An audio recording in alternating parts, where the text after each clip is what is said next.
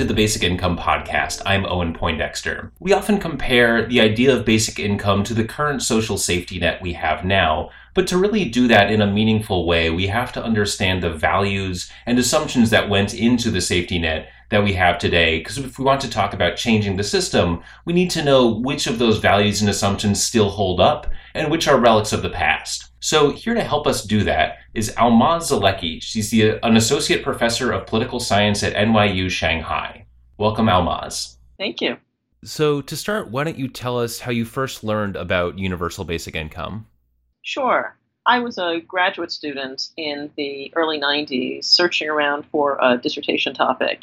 And I went to my advisor and told him I wanted to work on economic justice and he um, told me that was probably a little bit broad for a dissertation topic. And he suggested that I think about uh, one particular proposal for addressing income and wealth inequality, and that was the basic income. He handed me a paper that was written by Philippe Van Parijs entitled Why Surfers Should Be Fed. And that was it. I was kind of hooked on the topic after I read that paper. So we'll get into, you know, the merits you see in, in the idea of basic income, but what hooked you when you first started looking into it? Well, it seemed like a way to address some of the shortcomings of capitalism without going overboard into systems of economic or political governance that create other problems, as you know, we had seen in the Soviet Union and in China.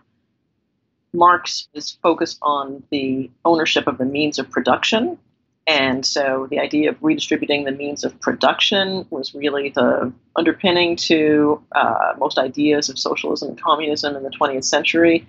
But that just didn't seem to mesh with the realities of supply and demand and how they um, push inequalities in certain directions. And so the idea of just redistributing money as opposed to redistributing the means of production made a lot of sense. Now, I knew that there would be some objections to it, and so that was the you know, topic of my dissertation and has been the topic of many years of study since then, particularly around the idea of an unconditional basic income. There's a lot of objections, um, possible objections to the unconditionality of it. So that's what I've been focused on since then. So you've studied our social benefit system in relation to families and gender roles. What are the key assumptions informing the design of our social safety net? There are a couple of important assumptions. One is that most families have two parents, and most children will be raised in families that have two parents, which means that you can cover the needs of a family both in terms of earned income and in terms of unpaid care work and sort of family household running through these two people who might specialize or who might share both functions throughout their um, family life. Now, that, of course, is, has not been true for um, several decades in the United States. We have uh, a lot of children are being raised in families um, that have only one parent. So, all of that burden of earning income and then also all of the family work that goes into raising children and, and running a household, that's all on one person. The other assumption that is problematic is that we have to incentivize work by giving people the fear of total immiseration. We have to discipline people to to work to join the workforce by um, giving them nothing if they don't. Right. So many of our benefits for working families or for poor families are in the form of benefits that are conditional on work. And so we make these benefits a kind of an either or thing. Either you are working and you don't get any benefits, or you're not working and you get some meager benefits. But we don't in our system combine or allow families to combine work and income supplements very easily. And that's really a problem, especially given the amount of low wage work um, there is out there for many of our citizens today. So, yeah, speaking of that assumption of you know maybe one parent who's earning and another who who might be have have more of a caregiver role obviously typically the woman. What are your thoughts on basic income as it relates to uncompensated labor that typically happens within families? Yeah i think that that's absolutely right and but it really depends on how the basic income is structured. So we'll talk a lot about basic income in the abstract. I think it's important to specify that a basic income that's going to help families and particularly to help uh, women headed families, um, which are the families in our country that are most vulnerable to poverty, needs to go to children as well as adults. Sorry, just to clarify, when you say women-headed families, do you mean like single mothers, or um, like the woman as the primary wage earner, or what do you mean? By women-headed family, I mean um, single-parent families that are headed by women. Nuclear families, they can also be households with perhaps different generations in them as well that are headed by women. And, and female-headed families and households are more than twice as likely to be in poverty as those headed by men. Oh, that's very interesting. So yeah, you were getting into what a basic income should look like if we are actually factoring in these sorts of gender inequities. Yeah, so for a, for a basic income to really address children's poverty and the poverty of uh, single parent households, it has to go to children as well as adults. You'd have to have a much higher basic income that, if it only goes to adults, in order for it to um, alleviate the poverty of families in poverty. So let me just give you an example. The poverty line, the poverty threshold for a family of four in the United States is about $24,000. So if you have a family that is headed by a, a single mother and has three children, the basic income would have to be $24,000 a year in order for that family to be lifted out of poverty by the basic income. On the other hand, if the basic income were $6,000 a year, but, were, but went to children as well as adults, that family of four would, would be over the poverty threshold with a basic income alone. So a basic income of $6,000 a year versus a basic income of $24,000 a year, $6,000 a year that goes to all children as well as adults, $24,000 that only goes to adults. That's a big, you know, big gap in that number.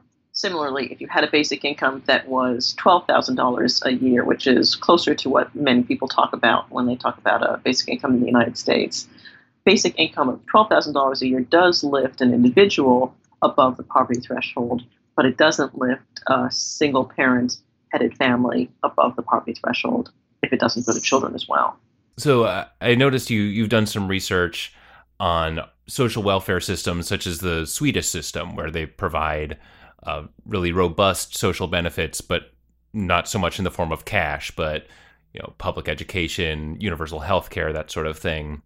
And you've studied these sorts of social benefit systems and what happens when the countries administering become larger and, and, more diverse. And so, in thinking about how we might apply a basic income to the US, which is a very large, diverse country, how should we think about those factors? Yeah, you've raised an interesting point. There um, is definitely, you know, more than one way uh, to take care of the needs of the populations of various countries.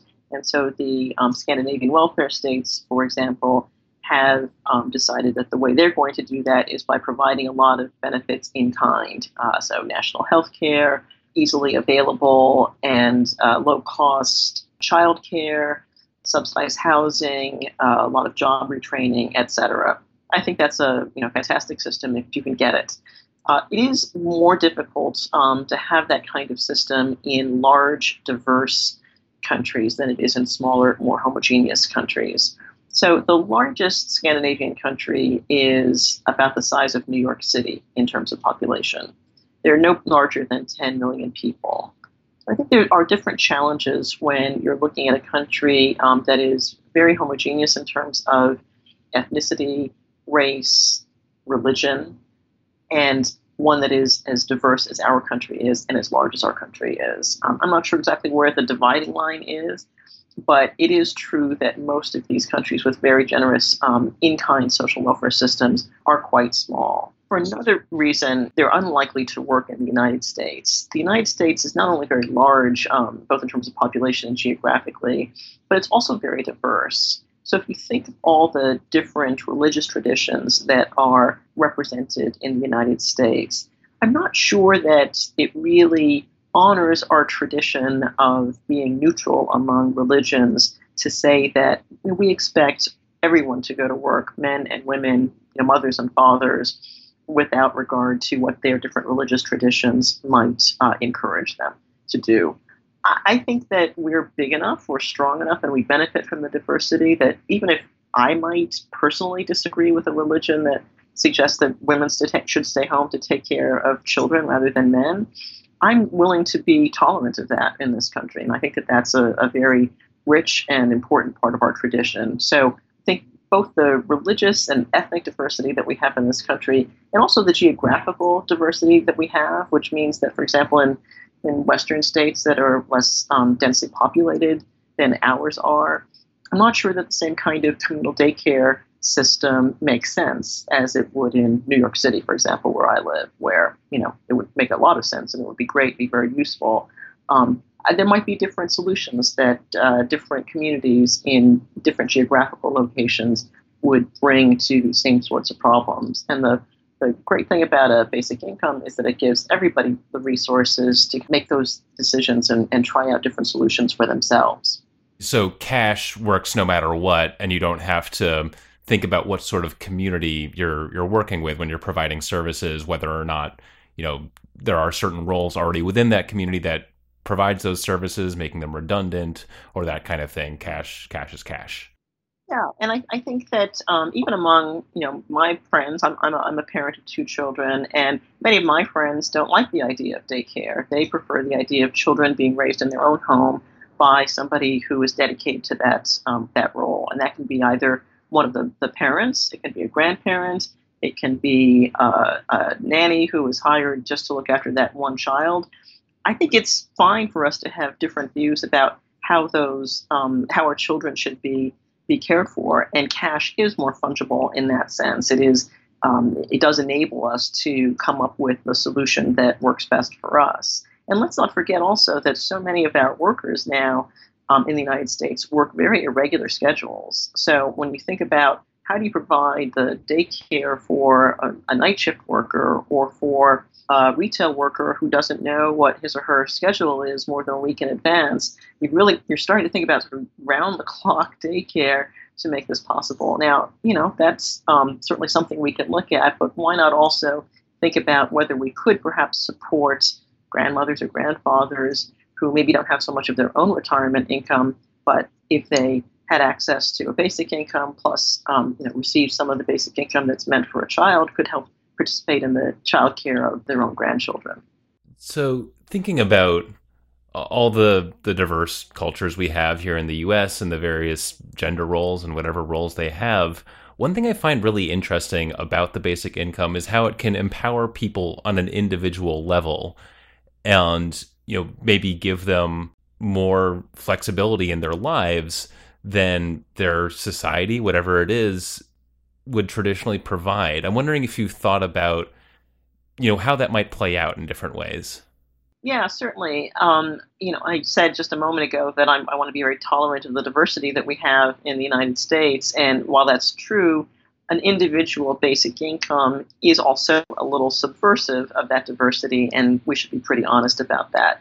It does empower um, people within families who don't necessarily have an equal voice in their families already, whether that's because of religious traditions or ethnic or national uh, traditions or because of income disparities in the family.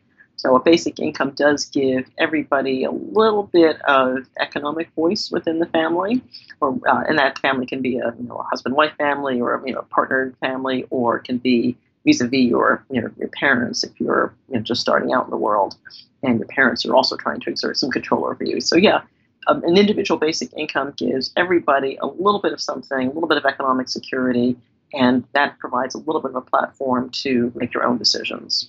Finally, in a recent episode, Jim and I got into a discussion about whether or not a basic income can solve poverty.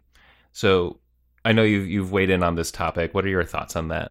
Yeah, so absolutely, if what we're talking about is absolute poverty, a basic income can uh, eliminate absolute poverty in the United States. We just need to guarantee everybody an income that is at least as high as the income thresholds that we have designated in this country, which is roughly $12,000 for an individual and uh, you know, and scale to household size up to about $24,000 for a family of four. That is absolutely within our reach, and it's uh, it's a, a shame on this country that we don't do it.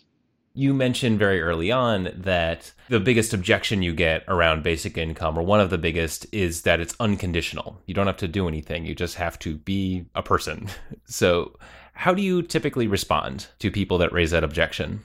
So I respond in a number of different ways depending on whether I'm having a more philosophical conversation with somebody or whether I'm talking to uh, just kind of an ordinary citizen who's interested and a little skeptical about basic income. So why don't we take the ordinary citizen? You know, perhaps you're just introducing the idea, and they say, as the response I get all the time is, "What you, you just give them the money? You don't, you don't have to do anything." So, what, what's your your usual response? So the idea that there's something wrong with just giving people money is based on the idea that the current distribution of income and wealth in the United States is just, you know, that it's right, that, that people who are rich are rich because they deserve to be, they've worked hard, and those who are poor aren't. Um, uh, those who are poor um, deserve to be poor because they, they don't work very hard.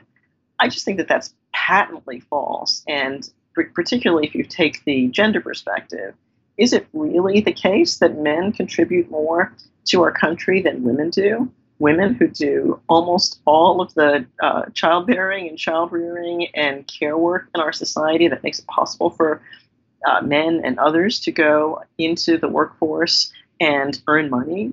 That work is not compensated at all.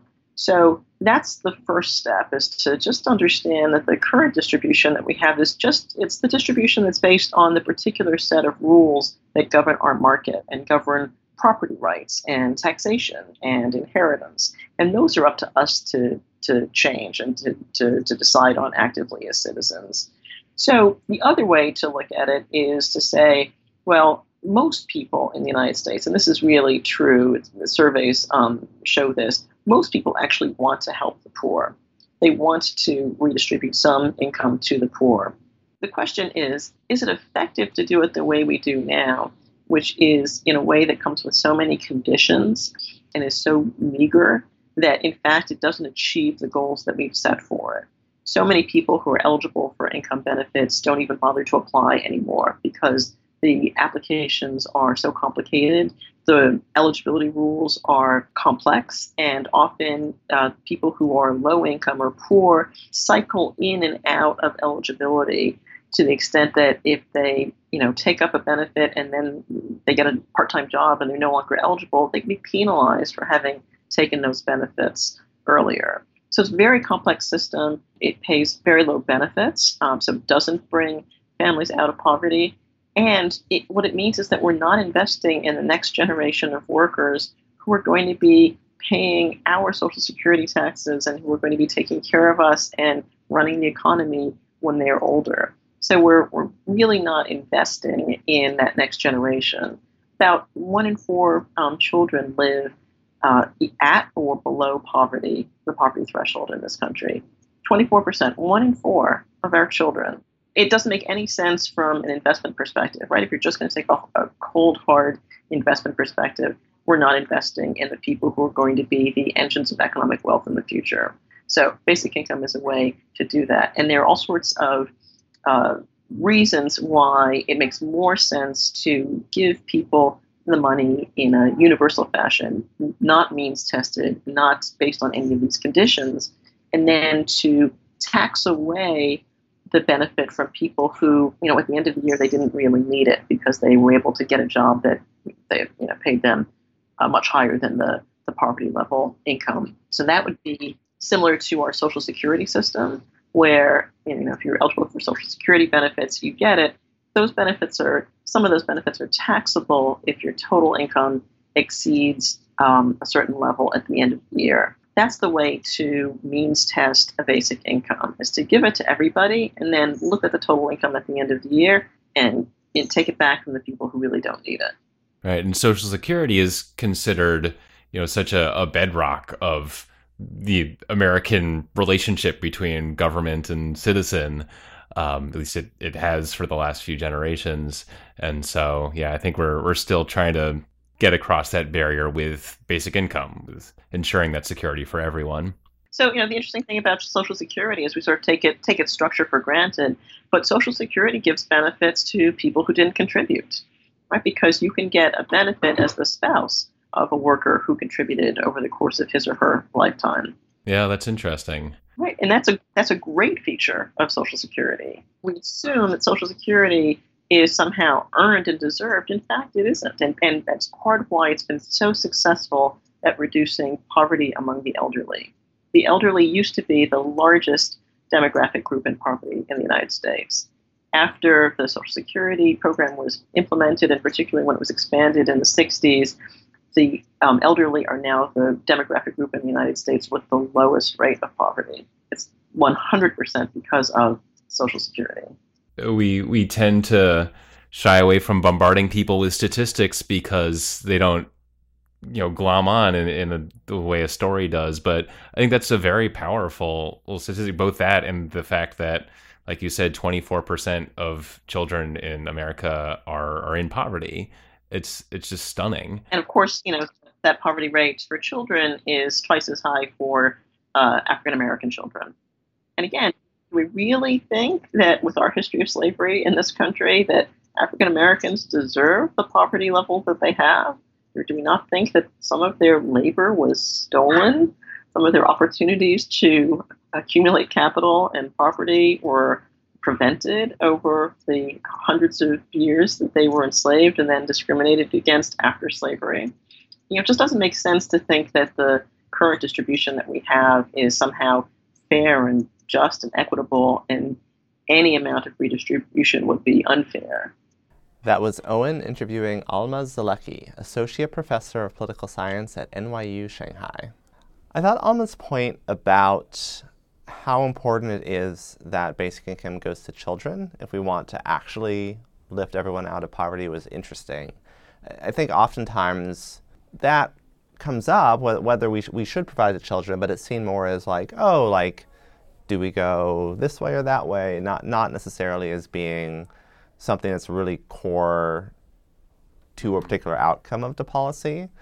But I mean, her point makes a lot of sense that if, if we look at poverty level and, and what it costs to live, if someone has a couple kids and you're only giving money to adults, that probably is not actually going to be enough to make ends meet if we've really set a universal amount for everyone. Yeah, it's true. Kids do get dropped from the equation pretty quickly in a lot of basic income proposals. So it was good to hear someone you know, standing up for you know the child allowance concept or just including kids in the basic income. I also thought it was really interesting. A point that resonated with me is how a basic income is subversive because it empowers everyone equally. The people who are less empowered by society inherently are getting a larger proportionate boost. And so while it is this kind of blanket universal program that doesn't seem to have any opinion about who deserves, uh, I mean that that lack of opinion is itself very subversive. Yeah, I think that's we we we really haven't talked about this much at all, but I, I think that's that's a point I've heard brought up before, particularly as it relates to different cultures in different countries. That it, we we have to some degree taken it as a given that it is important to empower individuals in the United States. That's there. There are places where that's there is discrepancies on that, but as an overall society perspective, that's that's really taken as, as a, right. A yeah, pretty, that's a common value. Yeah, but that is certainly not true in other countries. And so, looking at this abroad, I, I think you it, it's much more apparent how it's subversive in, in certain cultures. But uh, yeah, I thought her point about how even even in the U.S. there's there's definitely going to be an element of that if, if we do make this happen. And the, the other piece that really stood out for me was was her point on deservedness. And we do still attach this idea that how much you get paid is how much you're worth. That is just so ingrained. And even as we've seen how not true that is in compensation over past decades and, and how we've really had this, this massive shift. People get incredibly w- rich over a couple years. Some other people toil their entire lives and are still struggling to get by. Um, but we actually have perhaps an even more drastic and clear example of, of how that just doesn't make any sense through these traditionally gendered roles and, and how someone staying home and taking care of their kids gets nothing. And so that person, by by this common de- definition we're using, has no value. Right, exactly. Yeah, that that whole idea of compensation equals deservedness very much relies on a stable nuclear family because once you mess with that to any degree, then um, then you really have to readjust your equation uh, because yeah, caretaking work is it's the most important work or some of the most important work that anyone does, and and yeah, it's within a family, it's entirely uncompensated. Well, that'll do it for this episode. Thank you for listening. If you like what you hear, please do make sure to rate and review us on Apple Podcasts or the podcast service of your choice. And do tell your friends about it. We are always looking for new listeners. Thank you to our producer, Eric Davidson, and we will talk to you next time.